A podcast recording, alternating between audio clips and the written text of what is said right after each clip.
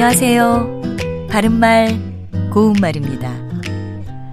뭔가를 알아내려고 한다든지 찾아내려고 하는 상황을 표현할 때 암중모색이라는 한자 성어를 사용합니다. 이 표현은 원래 어둠 속에서 물건을 더듬어 찾는다는 뜻으로 확실한 방법을 모른 채 일의 실마리를 찾아내려고 하는 것을 가리키는 말입니다. 이 표현은 암중과 모색이란 두 개의 한자어가 합해진 것인데요. 암중의 기본 의미는 한자 뜻 그대로 어두운 속입니다.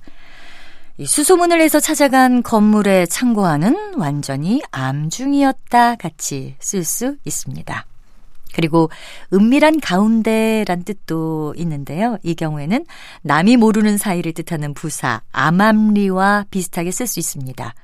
암암리의 경우는 보통 암암리의 음모를 꾸미다 또는 그 계획은 암암리에 추진되어서 아무도 눈치를 채지 못했다 같이 주로 암암리에의 형태로 사용합니다.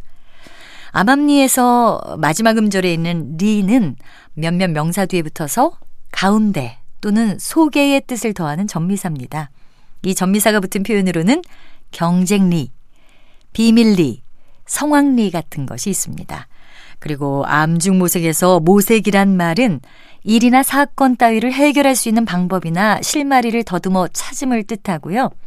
해결 방안의 모색 이런 표현으로 쓸 수 있습니다. 바른말 고운말 아나운서 변희영이었습니다.